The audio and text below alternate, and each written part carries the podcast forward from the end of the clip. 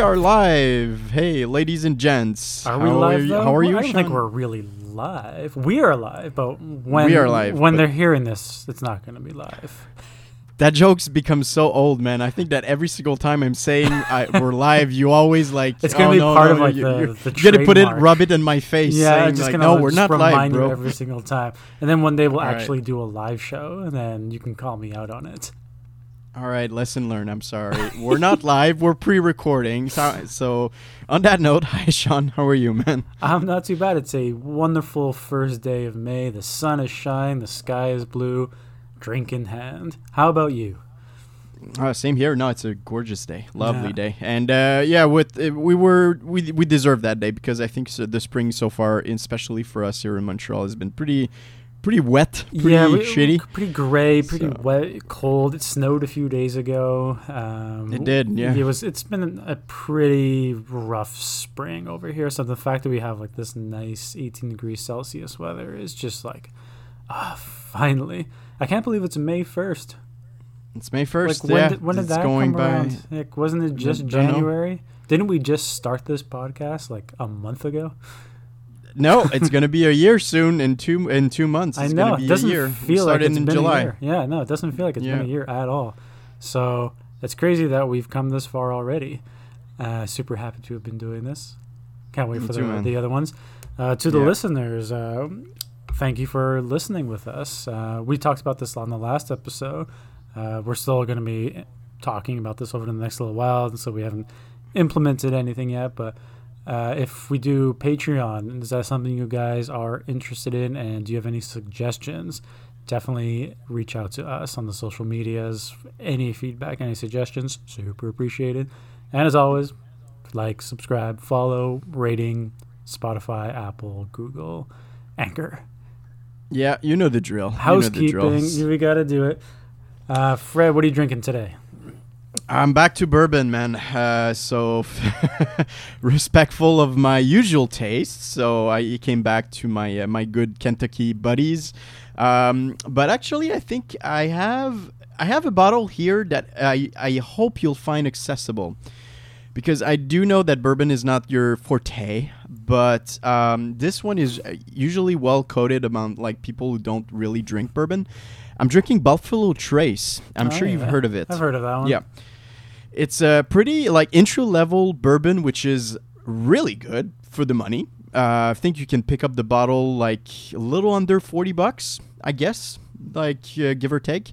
And it's a classic bourbon, but with a rich taste. I mean, it's not... It's spicy. It's a good punch in the face like you want from a bourbon, but usually you have that kind of taste with like bottles that are way pricey. This one for an entry level bottle, it's really good in terms of the taste. It gives you your money's worth for sure. So that's what I'm drinking. I'm back to bourbon. What about you? I can't wait to try one of these rye and one of these bourbons. So we're gonna have to remedy that over the summer. I am having a Bailey's. Yeah, Bailey's. So I'm just having a Bailey's. First time having this on the show. I haven't had a Bailey's probably since, I want to say Christmas, but it might even be longer than that. But when in doubt, when you want something that's creamy and delicious, Bailey's is pretty much your place to go to. Definitely not a drink you want to get wasted on.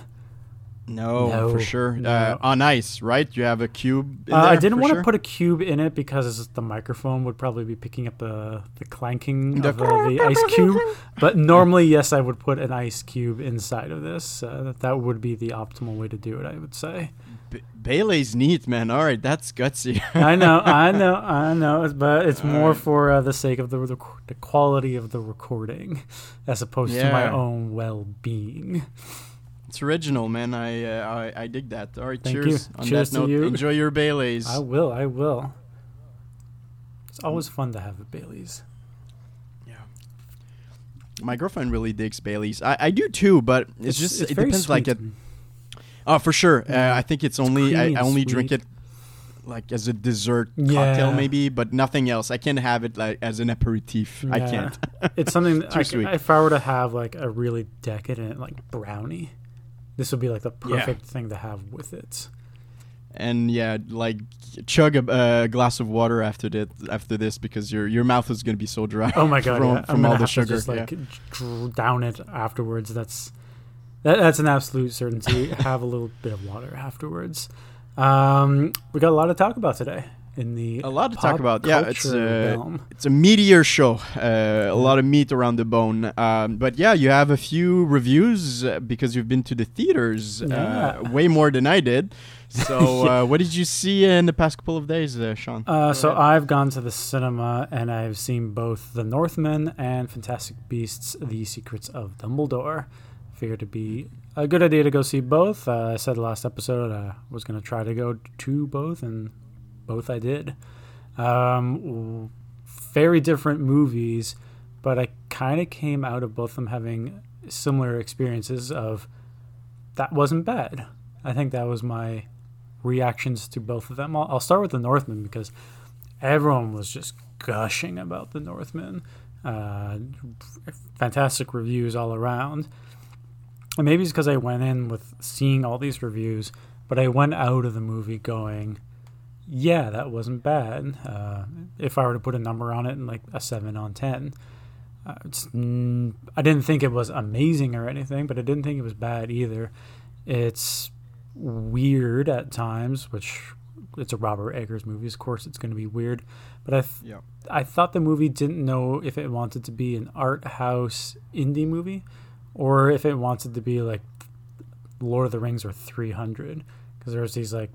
There's a few scenes of like big action, and there's this like revenge plot and everything, and the movie goes full on supernatural. Like the trailers make it seem like it's very grounded in like Viking, but it's heavily influenced by the mythology.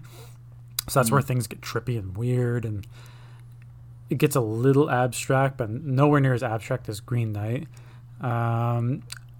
The one thing the movie does well, though, is makes you question if you're supposed to be rooting for Alexander Skarsgård's character, Amleth, because he's going on this revenge spree, and it's all this hate and violence. You know, violence begets more violence. And as you're watching the movie, you're like, am I supposed to be rooting for you? Mm. And it was one of those things that I thought was interesting. The cinematography was gorgeous. The acting was great. I just thought the movie was probably too inaccessible for its budget, which is estimated at $90 million. Ooh, expensive for that director. It's an expensive budget. I think that movie should have been in the ballpark of $15 to $20 million. So for $90 million, it definitely should have been more accessible for mainstream audiences. I don't think you could do both, and because of that, I felt the movie didn't quite have an identity to call its own. Like, who's this movie made for? It wants to have the mass appeal of the box office, but it also wants that indie film festival circuit crowd. So a little bit of an identity crisis. Overall, still a really good movie. Would definitely recommend watching it, but I wasn't floored or blown away by it. Interesting. It's on my list for streaming because what I told Sean before the recording is that Eggers' work, I'm not a huge fan. I didn't see The Witch. I saw The Lighthouse, which I found such a weird experience, so unaccessible and experimental. I mean, you need to be in a certain mood to watch his films, as I recall, and it's not really my cup of tea, to be honest. I found it's too experimental, too like, oh, I want to be different. I want you to hate this film so much, so I'm gonna choose a noir genre that's supernatural and grotesque, and you're gonna love it. And I'm just not that. The Northman is kind of in that that stream. It's definitely dialed down, but it's definitely still there. All right. Like if you want to have shaman witch guys with severed mummy heads talking to the gods about prophecy, then this is the movie for you. Oh, yeah. Totally my genre. That's in my backyard. How long is this film, out of curiosity? I think with credits, we're looking at 220. Oof. Okay. Yeah. I'll need to down a few drinks before seeing it. Jesus Christ. All right, but that's a good review, man. Thanks so much. Problem. And it's good to have something different than just everybody saying it's like just praising its graces. It's saying that it's a masterpiece of 2022. Which I guess is going to be interesting to say about what I have to say about Fantastic Beasts, in that a lot. It's last time I checked, it was still rotten on Rotten Tomatoes, and it still is the lower 50s, I think, on Metacritic as well. I think most people were intensely negative towards the film, whether they were bringing their own political beliefs into their reviews or not, based on the whole J.K. Rowling thing. But looking at the movie just as it is, as a movie, this is easily the best of the three. That's what I've been told as well, is that it's easily best, like superior to the second one, which... it blows the second one out of the water, that's for sure. Yeah. And I thought it was better than the first one. I think the main problem this series has is that it's called Fantastic Beasts. Like, Newt has almost nothing to do in this movie. Like, he's in the movie a lot, but the reason why he's in this movie feels very manufactured, just so he can be in the movie. And he has to do this quest with this magical animal that's critical to the plot in the movie. And this is your more like the Fantastic Beasts angle.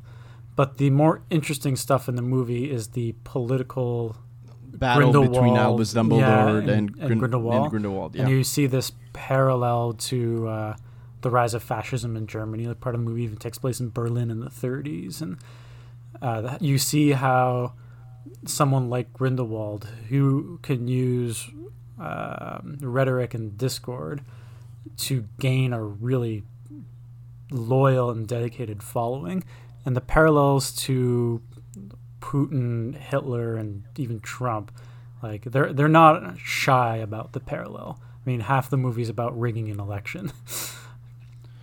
It's great, man. Yeah. That's good stuff. So, and again, I mean, that's the route that should have been taken since the very beginning of this trilogy. I mean, Newt character, I mean, he's fun. I think I always found him to be a little childish, a little. I think he would have been. He's a good intro character, but it's a good intro character for maybe a younger audience, but for us who really, I don't know, like I really dig political thrillers. And seeing that atmosphere, that really realistic, actually, like political shift in 2022, and seeing applicable to the Wizarding World. I mean, this is really interesting stuff. And it was the best stuff of the second film. I agree. So seeing how politics and like real world issues happen in the Wizarding World, because Harry Potter was so focused on like the kids, and they always had this like mystery to solve. But the Fantastic Beasts, when it's focused more on the bigger picture stuff, you get in these real world issues. And like, is the movie perfect? Goodness no. Like, there's plenty of issues with the movie, but I came out of it going like, that was by far a huge step up. I know the box office has been disappointing for this film, and overall the series, it's been going down each and every time. But having seen this one and seeing the improvements, because they have the Harry Potter writer, he wrote, or he patched up the script, let's say. Like, Rowling had her story, her treatment, and then passed it off to Steve Kloves, who wrote 7 of the 8 Harry Potter movies. He didn't do Order of the Phoenix. Like, you can tell, like it just feels that much better. The magic feels there as well. So with that in mind, I really hope we get a fourth one, at least a fourth one.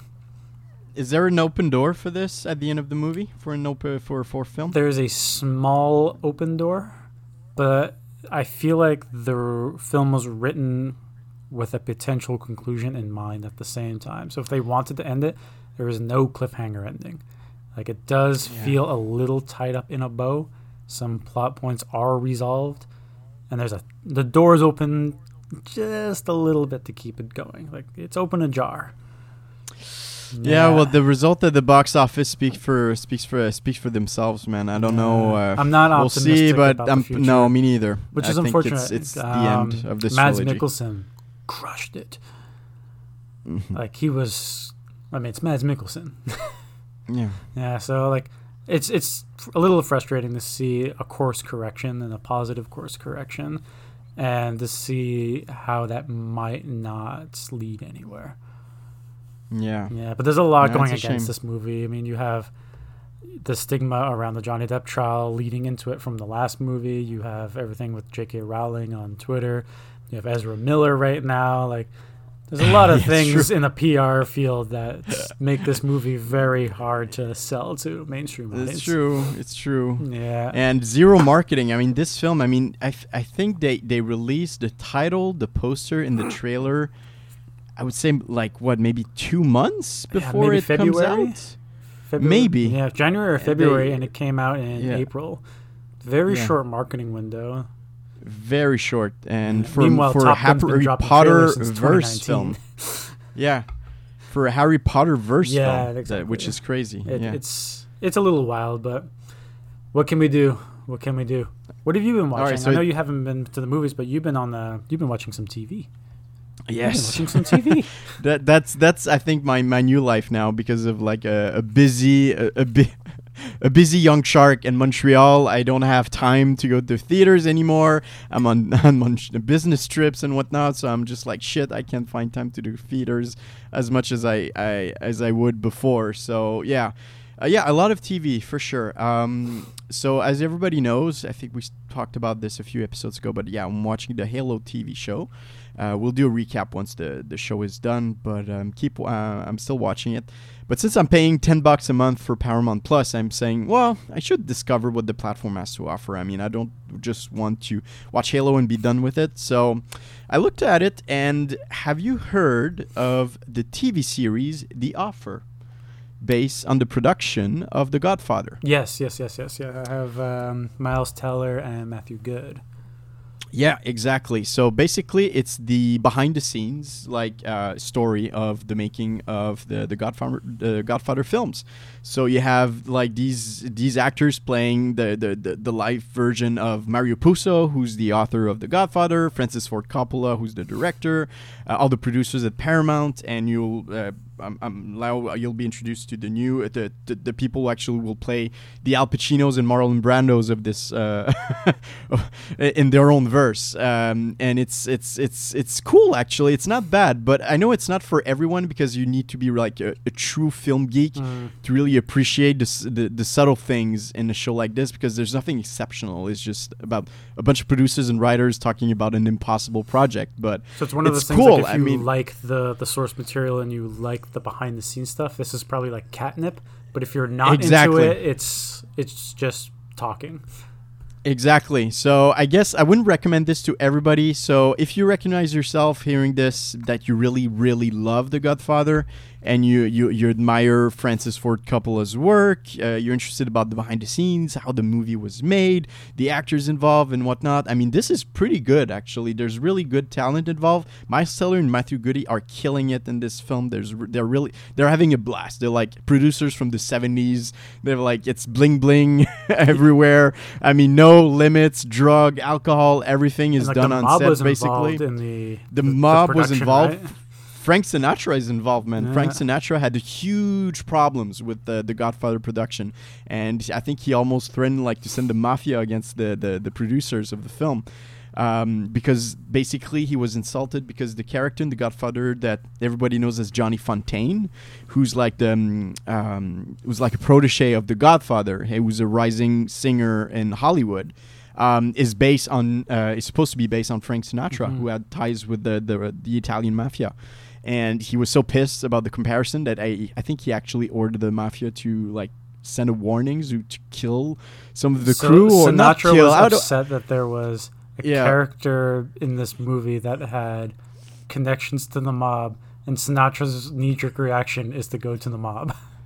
Exactly, which is so funny. So I would say so Italian mob of these years, so Sopranos of them. It's like, but how dare you slander me?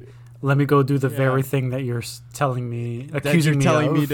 Exactly, which is so fun. But yeah, it's good. It's not bad. I mean, I'm two episodes in right now. I think there's 3 episodes available on Paramount Plus as we speak.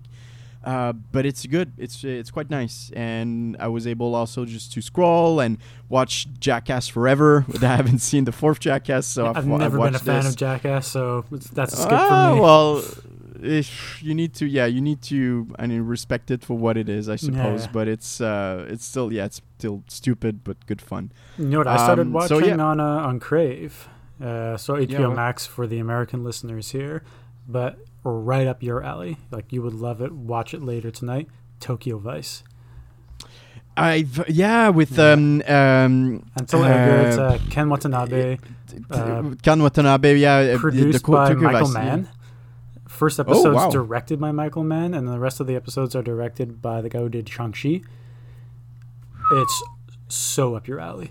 Like, you would love this show. I know. I've seen it on Crave. I mean, like, just like when I'm scrolling, I'm seeing it, but I didn't start it yet. I know I should. It's just a show. It's a me show. Yeah, okay, like, so Ansel Egger learned Japanese for the role. Like, the first episode, I think, is 60% Japanese, and Ansel Egger, he was learning it phonetically, so he could just like repeat the lines. But he actually started learning Japanese just so he can improvise lines in Japanese. Wow. Like, his Japanese sounds so incredibly fluent. He plays a gaijin, if you will, as they call him. A gaijin, He plays a from gaijin, Tokyo Drift. A gaijin. Gaijin. Yeah. He plays the first white journalist working at a major Tokyo newspaper. And he ends up, he wants to be like this investigative journalist, but they keep telling him like, no, like there is no crime in Tokyo, like report on the reports. And eventually he ends up inadvertently investigating the Yakuza. Oof. Yeah. Good luck to him. So, and it's based on a true story. The Tokyo Vice is the name of the book that was the final product. The guy that wrote the book, he's a producer on the show as well.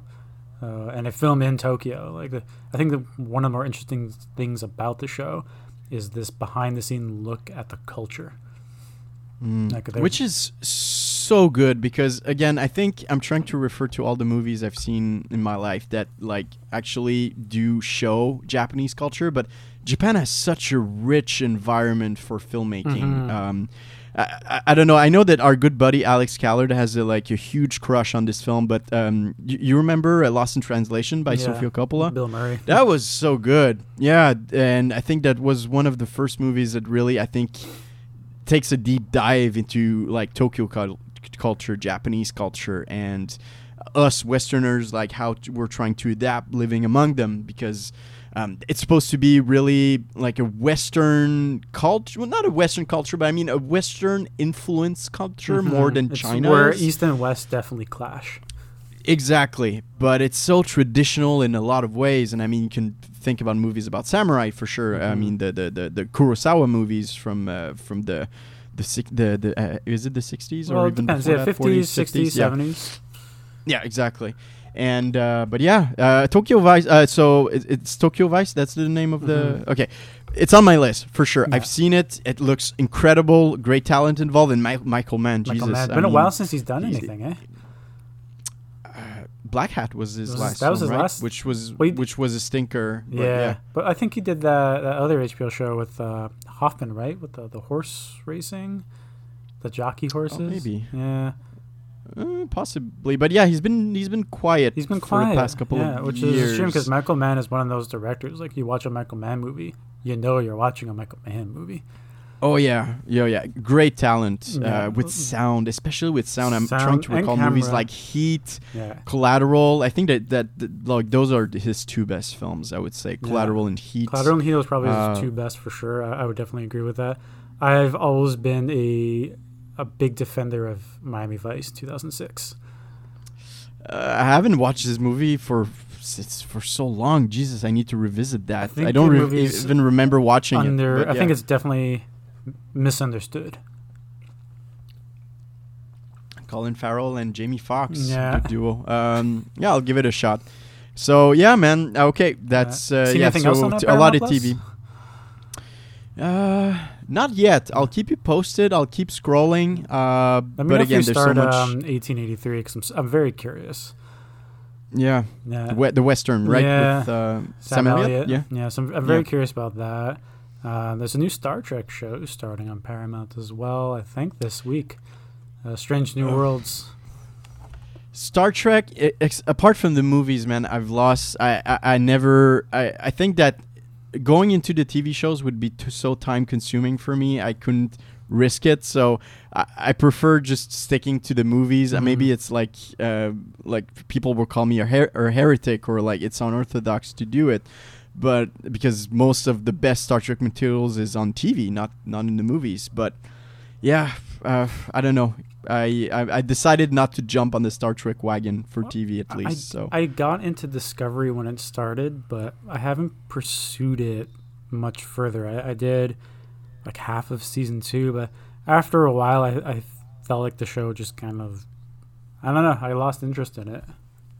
Yeah. I think the same thing would happen to me too. So yeah, no, Star Trek, it's a no go for me, except for the movies. But yeah, and what else has been happening this week? And we talked briefly about it. Is the CinemaCon just wrapped? I really wish it was happening. I think it's either wrapped today or wrapped yesterday. I haven't seen anything in the news, but to be fair, I haven't really been on the internet today. But definitely wish I was at CinemaCon, and maybe one day we'll be able to go there. By the way, I applied for the Montreal Comic Con for those listening. So I'm waiting for the green light on that. Fred, you're going to be applying for that? Yeah. No, for sure. I want to be there. It's a great audience. I would be so bummed out to miss this opportunity. Yeah. I mean, this is a good opportunity to record live. The sound environment allows us to do so, but. It would be a cool thing. I mean, we've been to Comic-Con once or twice together. We had always a good time. It's a good occasion to spend crazy, stupid dollars on the memorabilia and collectibles. But maybe this will hation again this year. But yeah, it'd be nice if we can one day do like something like CinemaCon, because there's a ton of information that gets revealed there that is closed doors. Like this stuff doesn't go on the internet, like at San Diego Comic-Con or Star Wars Celebration, which is happening in a few weeks. CinemaCon is behind closed doors. The best we get is the small press releases that we get to hoggle over. Like John Wick 4, I think they revealed the cast. Yeah, I think they did. I think they showed some footage for one action scene, if I'm not mistaken. Again, behind closed doors. But John Wick 4 again, I don't want to read too much or see too much of it. I want to keep it a surprise, because it's such good fun just to discover like the new fight choreographies for the first time on the big screen. So I want to save that pleasure for later. But I think the discussion we can have, because I don't think we've discussed the movie. I would call it this franchise, even if it's one film, since we started the podcast, but Avatar 2. I would say Avatar 2 and 3 at least, because I know there's a third film also. I think they film the fourth one as well. So yeah. James Cameron is an interesting character, but I mean, we've been reading about Avatar 2 for so long, so I think I'm losing grasp of what's false and what's true about the production.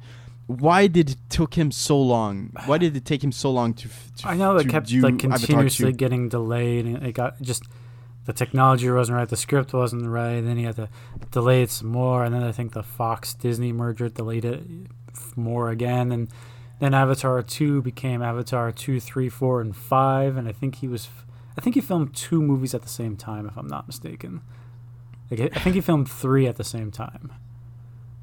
So, basically, he just has like massive, like a massive data bank of like footage, like CGI or just 3D footage that he just he's just stockpiling on, and he'll do like three movies out of them. Yes, so I don't even know. But they revealed the title.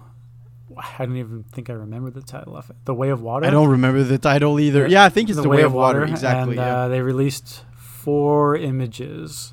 The trailer will debut exclusively with Doctor Strange before going online a week later.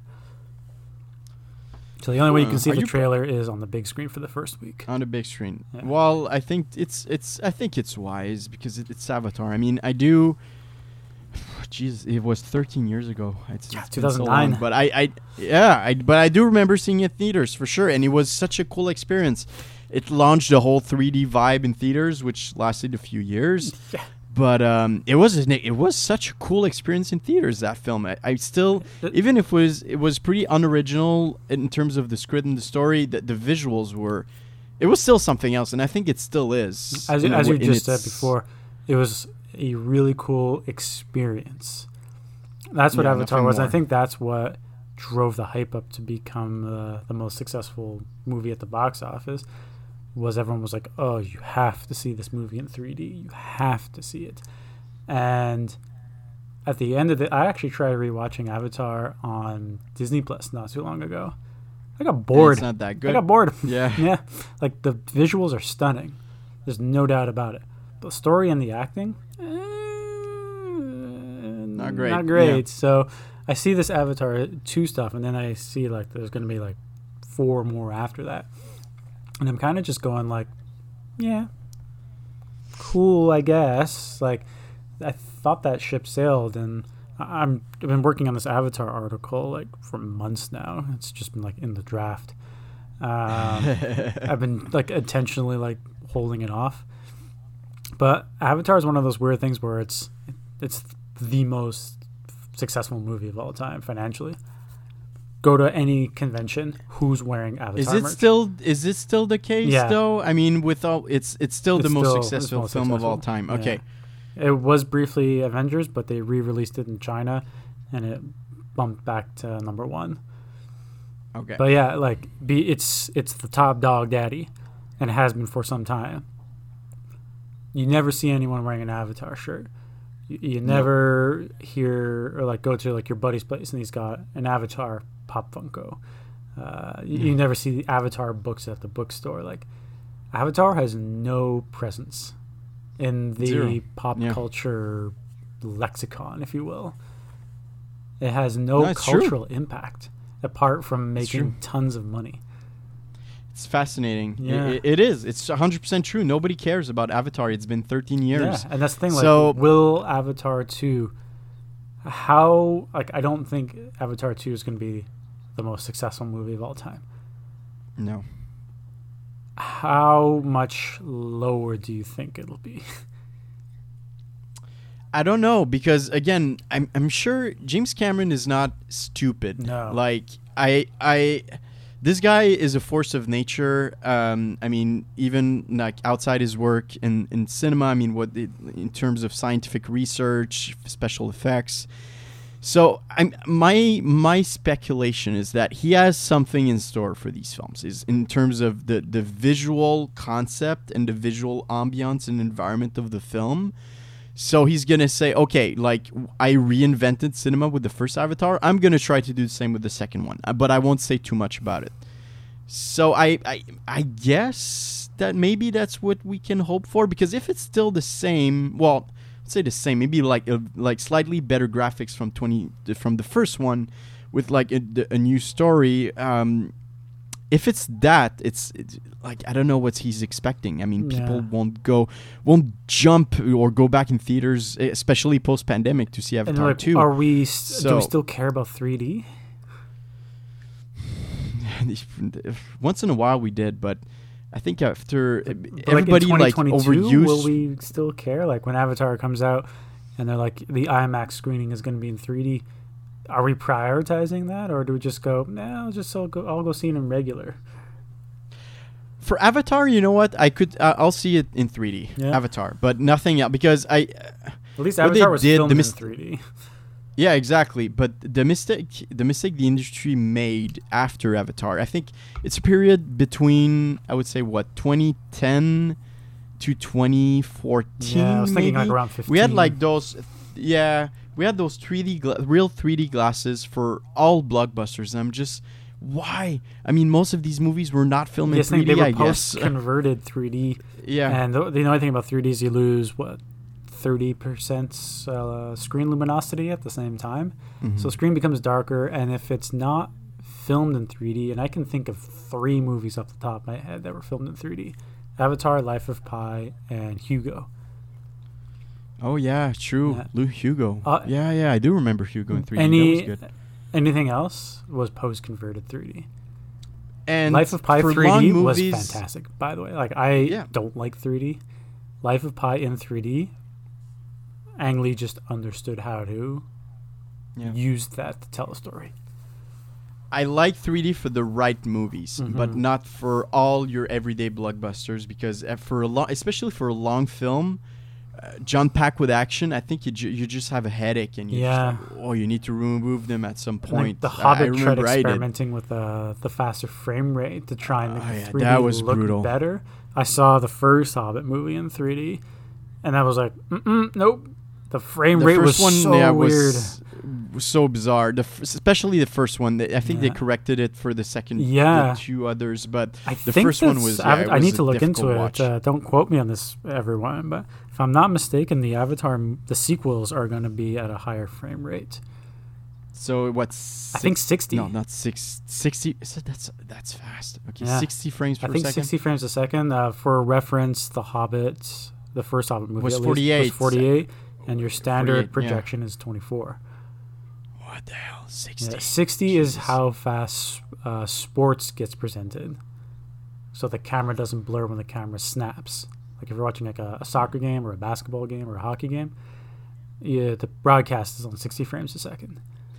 But how much money theaters are willing to spend for this? Because again, it's like this will need new cameras, you'll need a new projector. Yeah. You need an entire new projector for this. Yeah. So I'm just like, how much the industry is willing to pay for all of those projectors in all the theaters in North America and even outside America. I mean, Jesus Christ. Just for a crazy amount of money. 5 movies. Let's assume that he releases an Avatar movie a year for the next 5 years. So 4 years, because it'll be 4 sequels. So 2, 3, 4, and 5. Is it worth it? I don't know. Maybe I'm a little pessimistic towards the Avatar films. No, it's a fair question, man. It's been 13 years since the first one, and like you said, nobody really cares or discuss Avatar, and they're not stupid. So I'm curious again. They know all this better than us. If they're releasing these movies, there's a reason. So I'm just I'm gonna wait. Maybe I'll wait until Cameron's I see the trailer, and then we can come back to this conversation once we've actually had eyes on it. Yeah. But even at this point, I saw the images and I'm like, they look nice. Like the water looks great. That CG looks great. And I see that it debuted footage at CinemaCon, and I hear the footage looks beautiful. And I'm there like, do I care? What else? I'm sort of my reaction is sort of shrug, okay, so the CGI looks good. Well, we expected this, but yeah. I don't know. Video games look great too. That's true. Yeah, so I don't know. We'll wait and see. But at this point, I'm kind of like, we'll see. We'll see. Yeah, I'm not on the hype train right now. And regarding the other teasers or the other films that they've showed, footage, I know Mission Impossible was one of them. They shown footage or just shared the title? They showed footage as well. I tried to stay away from it, but I did see that they showed some footage, and apparently it's bonkers. Yeah, it's supposed to be. But again, I mean, are we surprised? No. Every single new Mission Impossible movie, Tom Cruise is always able to outdo himself again. Poor guy needs to not make sure he doesn't die for our entertainment. For sure. Or he needs somebody to follow in his footsteps to deliver the same kind of entertainment. Yeah. I don't know who will that be. Yeah, it's called Dead Reckoning Part 1. So this movie, I guess, will have a cliffhanger ending. Interesting, though. I mean, so Mission Impossible is going to do the Part 1, Part 2 thingy. Now it's okay. I thought everybody was done with this because I know that Harry Potter Seven launched that trend, then Hunger Games had that trend, and I think Twilight had that trend, but now it's been a while. But so, now we have two in 1 year. Yeah. Well, no, wait. Mission Impossible's not out this year, but we got one this year. We got Across the Spider-Verse Part 1. Yeah. Yeah. But this is a different... okay, maybe I'm... I don't know if it's stupid to say, but I don't... This, for animation, for some weird reason, I don't know, maybe I don't see this as a big deal, but I guess it is. I would say it's still like part one, part two. Because it's still like you're taking the amount of screen time and you're cutting the story in half. And then, like, technically Doom did it as well. Yeah, it's true. Yeah, Doom Part 1, and we'll get Doom Part 2 next year, pending delays. But it's just that Dune was always... promoted as Dune, not Dune Part 1. They added the Part 1 like when it was released, but yeah. Yeah, but when you put the movie in, the opening credits says Dune Part 1. Yeah, for sure. So they committed to that, and like we're supposed to get Part 2, and thankfully we are. For Mission Impossible, I would imagine that means like the stakes must be huge in this one. And I mean, the stakes have always been huge in the Mission Impossibles, but I'm going to assume that... things are going to get really intense, and whoever the villain character is, knee-jerk reaction is the villain wins the first movie. Avengers Infinity War style. Exactly. So we get some sort of like big showdown, and then Ethan's going to be at his the lowest he's ever been, and then he'll have to like regroup for part two. I think that Mission Impossible, exactly like the James Bond franchise, I mean that each movie needs, I think, a better or to have a really significant, like terrifying villain. And I think from the past few movies, this has been lacking because I do think that like the MI films deserve better villains. Yeah, I mean, I like Sean Harris, but... Sean Harris was okay, but not threatening. I think I liked Henry Cavill's villain better than Sean Harris' villain, to be honest. I like Philip Seymour Hoffman. I think remains the best villains of the Mission Impossible franchise from MI3. John Voight in the first one was nice as well, but I think that MI2 they do. Villain? I wasn't a big fan of. I feel really bad for forgetting his name, but the guy who played Swedish Mikael Blomkvist from Dragon Tattoo. Yeah, I forgot his name as well, but he passed away a few years ago. But I thought he was disappointing villain. Yeah, not a particularly great villain in an otherwise superb movie. I know. Yeah, so I don't know. I haven't seen the cast and crew list for Mission Impossible 7, but I do I have been avoiding hope. It as well. I know Haley Atwell's in it. Yeah. Imagine that, though, like a lady like to be the villain for Mission Impossible. That would be good. That would be great. They didn't do that yet. No, that would be great. Yeah. It's all been dudes so far. It's all been dudes. Well, the first one, there's a... Well, there's a revelation which points to an antagonist female, but the other films in the last one with Vanessa Kirby's character, who is her niece. But she's good. She's good at the end. Yeah, but she's good at the end of the film. But I wasn't referring to that character. But yes, I do. Max. Which was a good little wink to the first one. I did like that they did that in Fallout. Yeah. That she was the daughter of the arms dealer from the first film. I was like, that's cool. That's cool. Like, that's a nice little. And they actually look alike. Yeah. That's what's cool is that Vanessa Kirby and the Vanessa Redgrave, I think the original actress was. They do look alike. I was like, that's great. That's good. Yeah. So super excited for Mission Impossible. I'm upset that it's not coming out this year. We do get Top Gun Maverick this month, though. Speaking of Tom Cruise, so. I've been waiting for that movie since like 2019. Super happy that I get to finally see it. Wasn't at CinemaCon. Doesn't matter. Just wanted to throw in some Top Gun love. Oh yeah, and the I think everybody was wowed by the footage they've seen. Yeah, because I think the press got to go see it on Friday. I think, like the major press, like Variety and things like that. We're not and there. Everybody I think is like, wow, this is great. This looks like a movie that you'll want to go see in IMAX.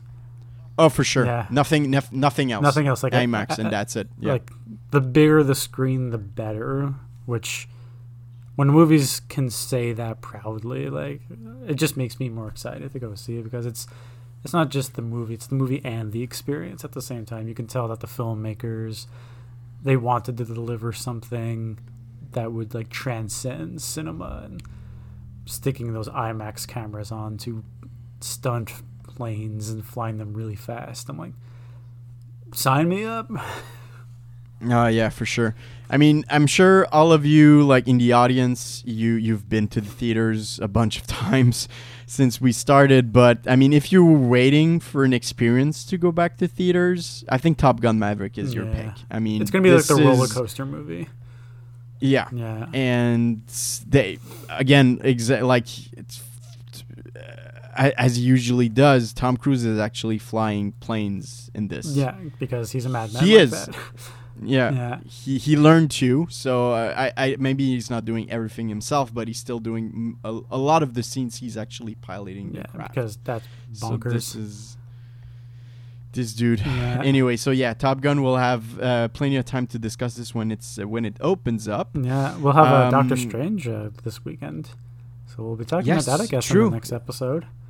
Yeah, done deal, man. I'm gonna try to, you know what, grab this one in the U.S. because next week I'm gonna be in Chicago, so I think I'll try to go see in the theaters in the U.S. That would be so nice. Yeah, I'll try to grab Doctor Strange in the U.S. That would be cool. You know, you should do just be fun to say that the show has been like in the U.S., but you should do like in like get back to the hotel and do like a 5-minute episode. And just, like, upload it as, like, a reactionary. Like, I'm in the States, and, like, here it's just, like, shots. Just to be, like, geotag us in the States. It's going to be iPhone audio quality, but sure, yeah, I can do that. If it's not too late, I'll do that. Yeah, it could be an idea. I don't think there's much else for CinemaCon that we can talk about because so much of it was behind closed doors.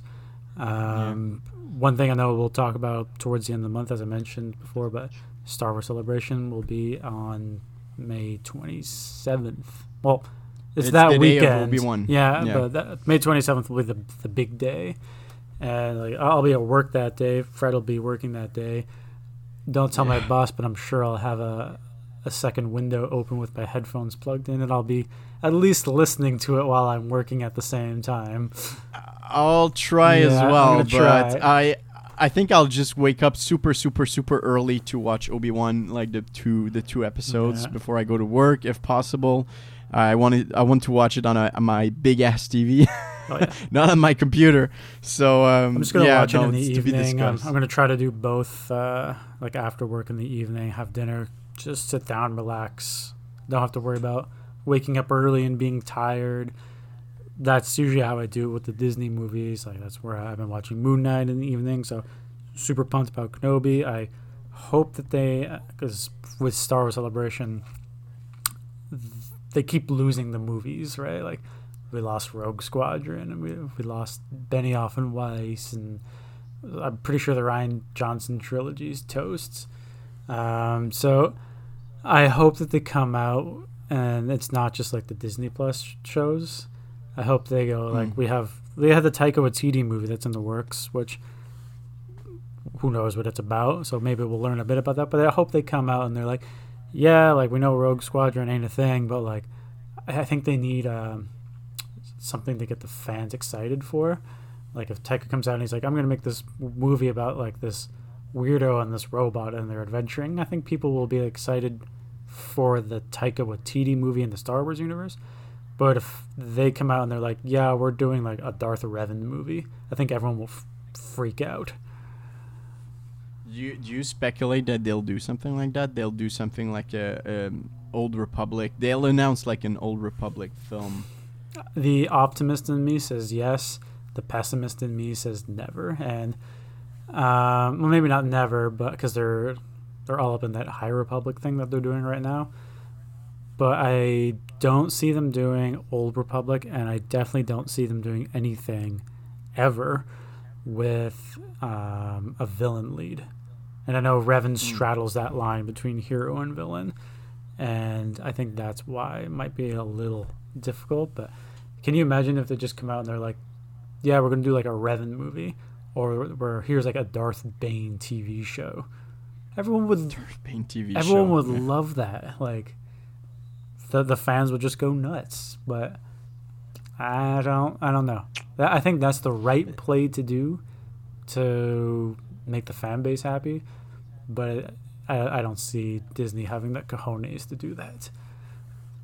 Probably right. But yeah, we can save Star Wars for a next few episodes, because when Obi-Wan shows up, we're going to have a lot of things to say. Yeah. I think we'll have weeks and weeks just dedicated to Obi-Wan. Yeah, well, whenever that episode comes out, when we'll have the celebration and the Kenobi, we'll probably just do a whole episode on Star Wars. A whole episode on Obi-Wan, yeah, for sure. But before we close, there's one more subject I wanted to touch with you. And again, not to go into the nitpicks of, like the rumors, the gossip, what we've been reading in the press, but Johnny Depp versus Amber Heard trial. Never heard of it. It's been mediatized as hell, man. It's almost like there was the same thing for O.J. Simpson back in early 90s. Joking. So it's been hard. There's TikToks on it. Yeah, there's been TikToks on it, video, YouTube recaps, legal arguments, and whatnot. But I think from our podcast perspective, I guess what the main questions that can come out of it is maybe talking about the careers of both Johnny Depp and Amber Heard, and what the effect of this trial might be for both of them.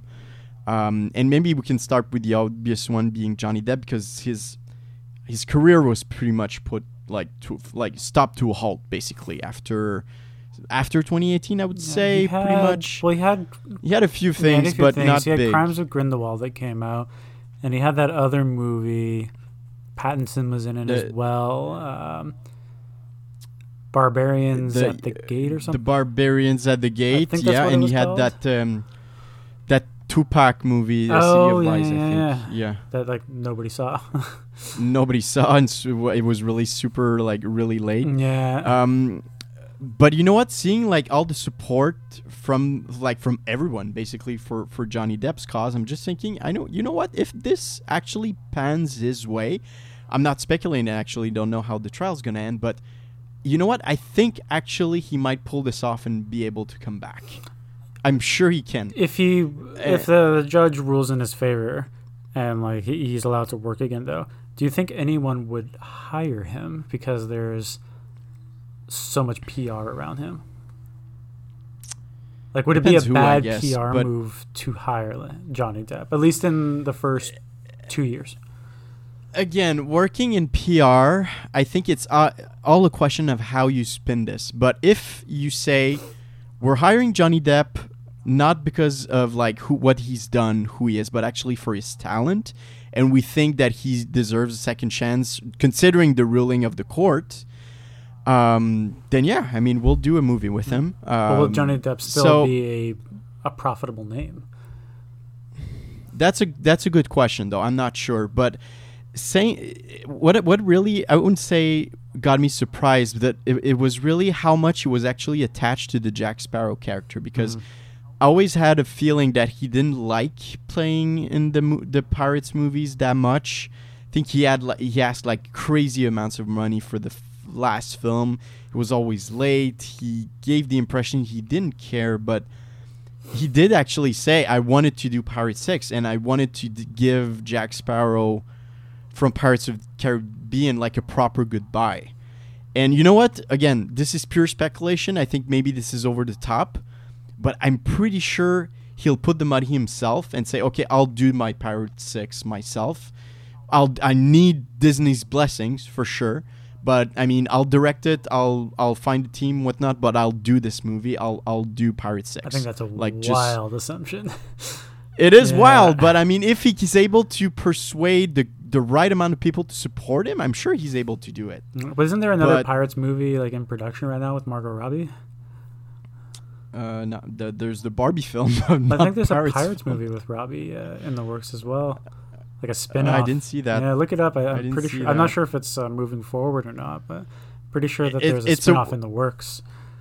It's a wild assumption for sure. Maybe it's a little too crazy, but again, it's just that looking at all the gossip, I know that it's not the industry speaking, it's not the directors and the producers speaking, but I guess like... Yeah, they're being interesting. Johnny Depp would be hot as shit after this.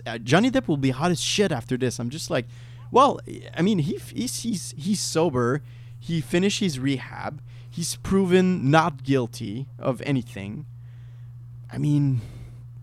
I guess, yeah, he could come back. I guess. Yeah. It needs the right director and the right producers to let him come back, but I think he still can. I mean, think about guys like Robert Downey Jr. before he came back to Iron Man. I mean, this guy was like huge rehab, rock bottom. Yeah, it was rock bottom. I mean, Johnny Depp can be the same thing. Like at 55, 56, he can come back. I'm sure he can. So but we'll see. I mean, it's like Johnny pure Depp's speculation. Had a pretty impressive career as an actor. Like, you look at his filmography, I think it speaks for itself. Like, many of them are classics. There's no doubt about that. What happens in their own genre, though? I would say, sorry to cut you. I would say in their own genre, because Johnny Depp is one of those actors who's been, I think, because of his good relationship with Tim Burton, is he always kind of appeared in the same kind of films, at least for the past 10 or 15 years. But you look at like his older movie, like What's Eating Gilbert Grape? Like, fantastic movie. Mm-hmm. No, but really mostly good films. Enemies, yeah, I thought that movie was one of his best performances. We're talking about Michael Mann. Yeah. But yeah, I was going to pose the same question for you, but for Amber Heard, because I don't think she's done anything since Aquaman. No, not that I'm aware of. Oh, small things. I think small things, but no, I guess like after Aquaman, again, you told me that there's a rumor that they cut a lot of her scenes for the second Aquaman film. TMZ, so take that with what you will. Who knows? With a grain of salt. With a humongo grain of salt, but I think it was TMZ, her role has been substantially reduced in the upcoming Aquaman movie. Again, I don't want to take sides in this trial, but it's right now is just public opinion is not on her side, man. Not at all. So I'm just curious as to how, because there's been pretty damaging revelations on her. I mean, on Depp as well, but I think that it was the focus is mostly on her. So I don't know. I think because she never had that much of a big, humongous career to speak of. Yeah. To be honest, but even put Aquaman aside, Amber Heard has never been like this superstar. To be honest, she's mostly like a B movie kind of actress. Yeah, I would say first movie that comes to mind is Never Back Down. Yeah, or Machete. Machete Kills. I haven't seen Machete Kills, so it's not good. Yeah, it doesn't even like register for me. I think she was in Drive Angry with Nick Cage. Yeah, so like nothing particularly. She was in Pineapple Express. She was Seth Rogen's girlfriend. I forgot about that. Express. So the point of the story is it's a lot of kind of like forgettable. Yeah, I think Aquaman was probably her biggest movie to date. Yeah. So all that, putting all of this into perspective, I think it's going to be more harmful for her than for him, because he regained popularity out of his trial, and she did, but for all the wrong reasons. So, and she never really had that much of a huge career to speak of. Johnny Depp still has, I guess, a few things to do. He can still pull a few. He can still pull a few contracts, I guess, but again, it's pure speculation. I don't want to say that I'm 100% for Johnny Depp. I know he's done bad things, but I'm just, I don't know. She's not in a good position right now, so I would be curious to see how her career goes. But at this point, I think they're both probably screwed. Well, we can say that they're both screwed, possibly. But again, I mean, in some way, shape, or form. I think it'll be a lot harder for both of them to find work. And I think for both of them, the work that they do get, like, I don't think Johnny Depp's going to lead a blockbuster ever again. I think he's going to have to probably do character drama. Yeah, you know what? We agree on this. I think, yes. I think that his blockbuster days are over. But again, I remain maybe... like from a naive perspective, maybe I remain optimistic that he can, maybe if he really wants to, like pull off to persuade Disney for Pirates 6, but I again maybe that's huge step, maybe not, but I remain optimistic. We'll see. We will see. But you wanted to talk about the Rum Diary quickly, because I know you're working on a review of that movie. Yeah. So yeah, because it actually got me thinking about like, okay, what is the movie that actually brought Amber Heard and Johnny Depp together? And it's a movie that actually not many people know of. It's a movie. It's a really, it went incredibly under the radar like 10 years ago. So it's The Rum Diary. I don't remember the name of the director, but it's based on a Hunter S. Thompson book. Yeah. A journalist, an author from the 60s. Gonzo journalism. And exactly. And I remember really liking this movie too, surprisingly, because I've seen it in theaters. I think I was maybe the only soul in the projection room, like in the room. Nobody else was going to see like Rum Diary. But it has that James Bond 1960s to it, but with the eyes of and the experiences of a journalist and not like a secret agent. And just like of how much a man can consume alcohol before he can actually like cease to function. Basically, it was Bond meets Fear and Loathing in Las Vegas. I would say, yeah, pretty much. And it wasn't that bad. It's not a classic. I remember being like a masterpiece movie, like 3 on 5. Yeah, 3 or 3.5 for me, but it's still. There's some exoticism, like 1960s exoticism, that's really sexy in this film that I really enjoyed. And Johnny Depp is really good in that film, to be honest. And the way he meets Amber Heard, it's kind of suave. I like it. It's kind of cool. And yeah, the characters are really flashy. It's kind of good film. So if you can find it, I don't know where it is, to be honest. I don't know if it's on a streaming service. I'm not even sure. If you can rent it on iTunes, you can find it there. Watch it, see what you think. Aaron Eckhart's also too, right? Yeah. And it's not a bad film. It's actually like on I would say what a quiet Wednesday evening maybe watch that film. So a quiet Wednesday evening. You're not watching Halo. You're watching the Rum Diaries. The Rum Diary, exactly. But I'll do a review a re-exploration. I think that's the word I want to use. A piece on Rum Diary in a few days on Screen Hub, presenting the film and seeing like where they actually met in 2011. I think the movie came out in 2011, so they must have met in 2010. Yeah, so 2010. And see what you think. We'll see, but yeah, that's still an interesting find. That. All right, man, for sure. So wait a few days. I'll be there, and I'll have the Moon Knight finale review up this week as well. It's already the finale? Yeah, six episodes. That's it. Yeah. They got a lot to. Jesus Christ! They got a lot to wrap up in one episode. Wow! Because I'm still one episode short. I need to watch the fifth one. But Jesus, already! Yeah. My God, it's been so quickly. It's been so quick. All right, Moon Knight. I need to recap this. It's been an hour, man. So we discussed a lot. I think it was packed. I didn't catch my breath once. Yeah. And I need to go have some water because my mouth is parched right now after the Baileys. Sure. But it was an original pick. I'll try to beat you next time with something like even more so original. All right. I'll need to think hard on it. All right, man. It was a pleasure as always. Next time around, we discuss, I guess, Doctor Strange. Yeah, we might have a guest next episode as well. I need to confirm with our potential guest times and place because he's in the UK, so we need to work that out. But we might have a guest on to talk about Doctor Strange. Yeah, that would be great. That would be so cool. I think it's a great idea. Top of the morning, mate. I've been. We'll discuss with our UK friend, and Doctor Strange for sure is our next pick, and stay tuned also for Top Gun, and for Obi-Wan at the end of the month, and all the fun conversations that you have listening to us. For sure. So on that note, keep drinking, have fun, enjoy the sunshine. Take care, guys. Talk soon. Enjoy the sunshine. Take care, guys. Bye bye. See you.